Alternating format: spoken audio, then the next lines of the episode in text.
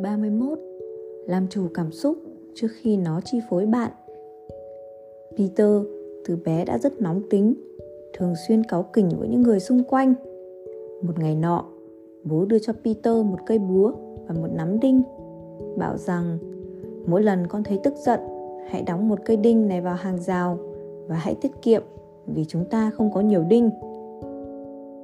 Từ đấy, mỗi lần tức giận, Peter đều đóng một chiếc đinh lên hàng rào.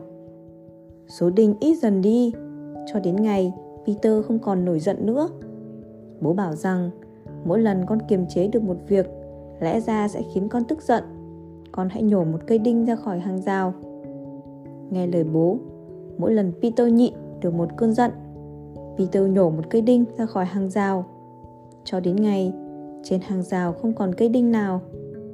Peter hớn hở khoe với bố.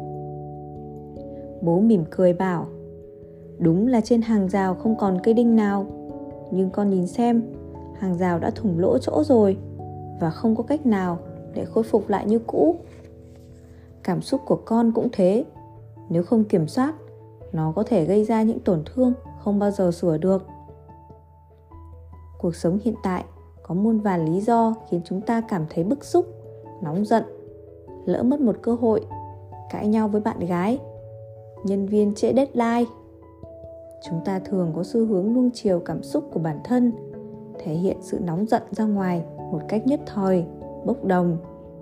Việc liên tục không làm chủ được cảm xúc dẫn đến những tổn thương cho chính mình và người khác, thậm chí là mất đi nhiều cơ hội của bản thân. Một người lãnh đạo tính tình nóng này thường xuyên quát mắng cấp dưới, dù người đó có năng lực như thế nào cũng không thể nhận được sự nề phục hay tín nhiệm từ mọi người. Ngược lại, một người lãnh đạo có khả năng kiềm chế cảm xúc, hòa đồng với mọi người, luôn biết người biết ta, người đó sẽ dễ dàng thành công không chỉ trong công việc mà trong quan hệ ngoài xã hội. Người tự tin không dùng cảm xúc để thể hiện bản thân. Người không làm chủ được cảm xúc của mình là người thiếu tự tin, không dám thẳng thắn đối diện với vấn đề thường vịn vào việc bộc lộ những cảm xúc tiêu cực để che đậy điều gì đó. Tâm trạng càng muốn bùng nổ, càng phải học cách khống chế. Hãy cố gắng vứt bỏ những cảm xúc tiêu cực sang một bên, không để nó khiến bạn mất kiểm soát, dẫn đến những hành động khiếu suy nghĩ. Tổng thống mỹ abraham lincoln từng nói, mỗi khi tức giận, tôi đều viết điều bực tức vào một bức thư, sau đó cho chúng vào lửa thiêu sự bực tức cũng tự giác hóa thành cho. Một người ngay đến cảm xúc của mình cũng không thể kiểm soát, cho dù tài năng tới đâu cũng khó có thể làm nên đại sự. Hãy kiểm soát cảm xúc của mình, đừng để bao giờ nó phải nói giá như. 32. Học cách im lặng. Vì im lặng là ngôn ngữ đỉnh cao của trí tuệ. Trong thời gian công tác tại Nhật, tôi ấn tượng sâu sắc về không gian yên tĩnh một cách chuẩn mực của quốc gia yên lặng. Trên xe buýt trên tàu điện ngầm hay trong thang máy chỉ thi thoảng phát ra tiếng trò chuyện khe khẽ và tiếng lật trang sách. Các phương tiện giao thông đều di chuyển rất êm và không gây ra nhiều tiếng ồn. Người nhật có khuynh hướng nghi ngờ lời nói và quan tâm nhiều đến hành động. Họ sử dụng sự im lặng như một cách để giao tiếp. Và họ tin rằng nói ít thì tốt hơn là nói quá nhiều. Trong buổi thương thảo, người có vị trí cao nhất thường ít lời nhất. Và những gì anh ta nói là quyết định sau cùng. Im lặng cũng là cách không muốn làm mất lòng người khác. Nếu ở việt nam có câu im lặng là vàng thì ở nhật cũng có câu tương tự. Iwanagu ga nahana với người nhật. Sự im lặng mang đến cuộc sống bình yên, không ồn ào. Họ tôn trọng hành động hơn lời nói. Nhưng quốc gia yên lặng với những con người ít nói, thầm lặng ấy lại không hề yên lặng. Nhật bản ồn ào một cách lặng lẽ. Nhật bản, một trong những quốc gia đi đầu về công nghệ, được xem là nền kinh tế lớn thứ ba thế giới. Với GDP đạt 4.939 tỷ đô. Nhật chỉ đứng sau Mỹ và Trung Quốc. Nhật Bản có hàng trăm tập đoàn đa quốc gia đặt trên toàn thế giới im lặng, không có nghĩa là không đáp lời người đối diện, càng không phải là dửng dưng với cuộc sống xung quanh, mà im lặng để lắng nghe, để nhìn và suy nghĩ khi lời nói vô tác dụng thì im lặng chính là sự lên tiếng ta chỉ mất 3 năm để học nói, nhưng dùng cả đời để học cách im lặng. Trong một cuộc đàm phán, hãy im lặng sau khi đã đưa ra đủ lý lẽ để đối phương tự đưa ra kết luận cho mình.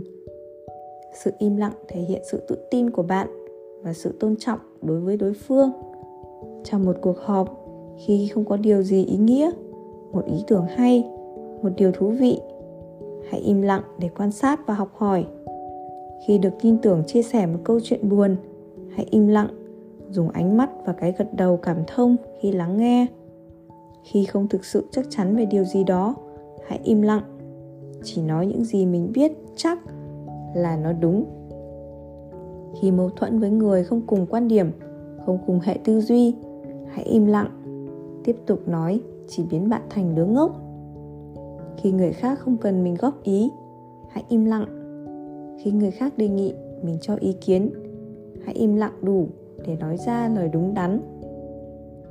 Tuân tử dạy, im lặng, lắng nghe, ghi nhớ, hành động và khôn ngoan là năm cung bậc khác nhau của trí tuệ. Thế nên, đừng bỏ qua việc học cách im lặng. Cứ im lặng như anh thanh niên trong lặng lẽ Sapa của Nguyễn Thành Long, im lặng mà vẫn dồi dào nhiệt huyết vẫn luôn bùng cháy một ngọn lửa sâu thẳm tim can hơn thua nhau, chia lời nói mà cứ phải tranh giành 33 Sống chung với trầm cảm I had a black dog. His name was Depression. Tôi sẽ kể cho các bạn nghe câu chuyện về chú chó đen trong một video nổi tiếng với chủ đề tâm lý học. Nhân vật trong video kể rằng anh ta có một chú chó màu đen. Mỗi lần con chó xuất hiện, anh ta đều cảm thấy trống rỗng và cuộc đời như trùng xuống. Con chó đen khiến ngoại hình của anh ta trông già đi anh không còn hứng thú gì với mọi điều xảy ra trong cuộc sống khiến anh ta mất hết sự tự tin sự tập trung mất hết niềm vui cạn kiệt năng lượng nó khiến anh luôn cáu kỉnh luôn nghĩ đến những điều tiêu cực anh cảm thấy kiệt sức, chán nản với mọi dự định trong cuộc sống. Đến một lúc nào đó, cuộc sống của anh không phải là có quá nhiều cảm xúc tiêu cực như buồn nản hay thất vọng, mà là không có cảm giác gì với mọi điều xung quanh. Anh càng xua đuổi, con chó càng tiến lại gần anh, đẩy anh ra xa thế giới cho đến khi anh chỉ thích ở một mình, khước từ sự quan tâm từ mọi người. Cuối cùng là cảm giác tự cô lập với cuộc sống xung quanh chú chó đen ấy mang tên trầm cảm thông tin được các chuyên gia của viện sức khỏe tâm thần quốc gia chia sẻ tại hội thảo vì ngày sức khỏe thế giới thì khoảng 30% dân số Việt Nam có rối loạn tâm thần, trong đó có 25% mắc trầm cảm là nguyên nhân khiến 36.000 đến 40.000 vụ tự tử mỗi năm. Bên trong mỗi chúng ta, ai cũng có một chú chó đen. Có người bị nó chiếm hữu cả tâm hồn lẫn thể xác. Có người có thể xua đuổi và khuất phục được nó. Có người chọn cách sống chung với nó. Với mọi người, trầm cảm thường được phản ứng theo hai hướng một là coi nhẹ trầm cảm cũng như một cơn buồn không có gì nguy hiểm buồn rồi lại sẽ vui ngay thôi hai là kỳ thị trầm cảm bị đánh đồng với bị thần kinh, bị ma ám. Người trầm cảm bị e dè, xa lánh. Vì thế mà chứng trầm cảm càng có điều kiện phát triển. Cho đến khi ta nhận ra sự có mặt của chú chó đen, ta không nên sợ hãi nó. Chú chó đen sẽ càng sủa to, khi ta càng nhiều mệt mỏi, căng thẳng. Việc quan trọng nhất là giữ cho tâm trí được an tĩnh, tập luyện thể dục thường xuyên tham gia các hoạt động thiền, tập yoga có thể hỗ trợ để lùi chức chứng trầm cảm. Hãy viết nhật ký, ghi lại những suy nghĩ của bạn sẽ giúp rũ bỏ phiền muộn và khiến ta sáng suốt hơn. Nghe có vẻ phi lý, nhưng trong một báo cáo khoa học chỉ ra rằng trước khi bị cho vào lò mổ, động vật thường tiết ra chất ức chế thần kinh và từ đó người ăn cũng bị ảnh hưởng. Hãy thử một khẩu phần ăn ít thịt hơn điều quan trọng. Dù tâm trạng có tồi tệ thế nào đi chăng nữa, hãy tìm người phù hợp để trò chuyện. Tâm sự, chú chó đen sẽ dần dần rời xa ta.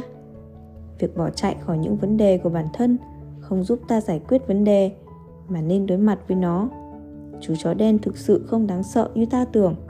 Nó sẽ không thể biến thành quái vật, nuốt chửng ta khi ta không cho phép.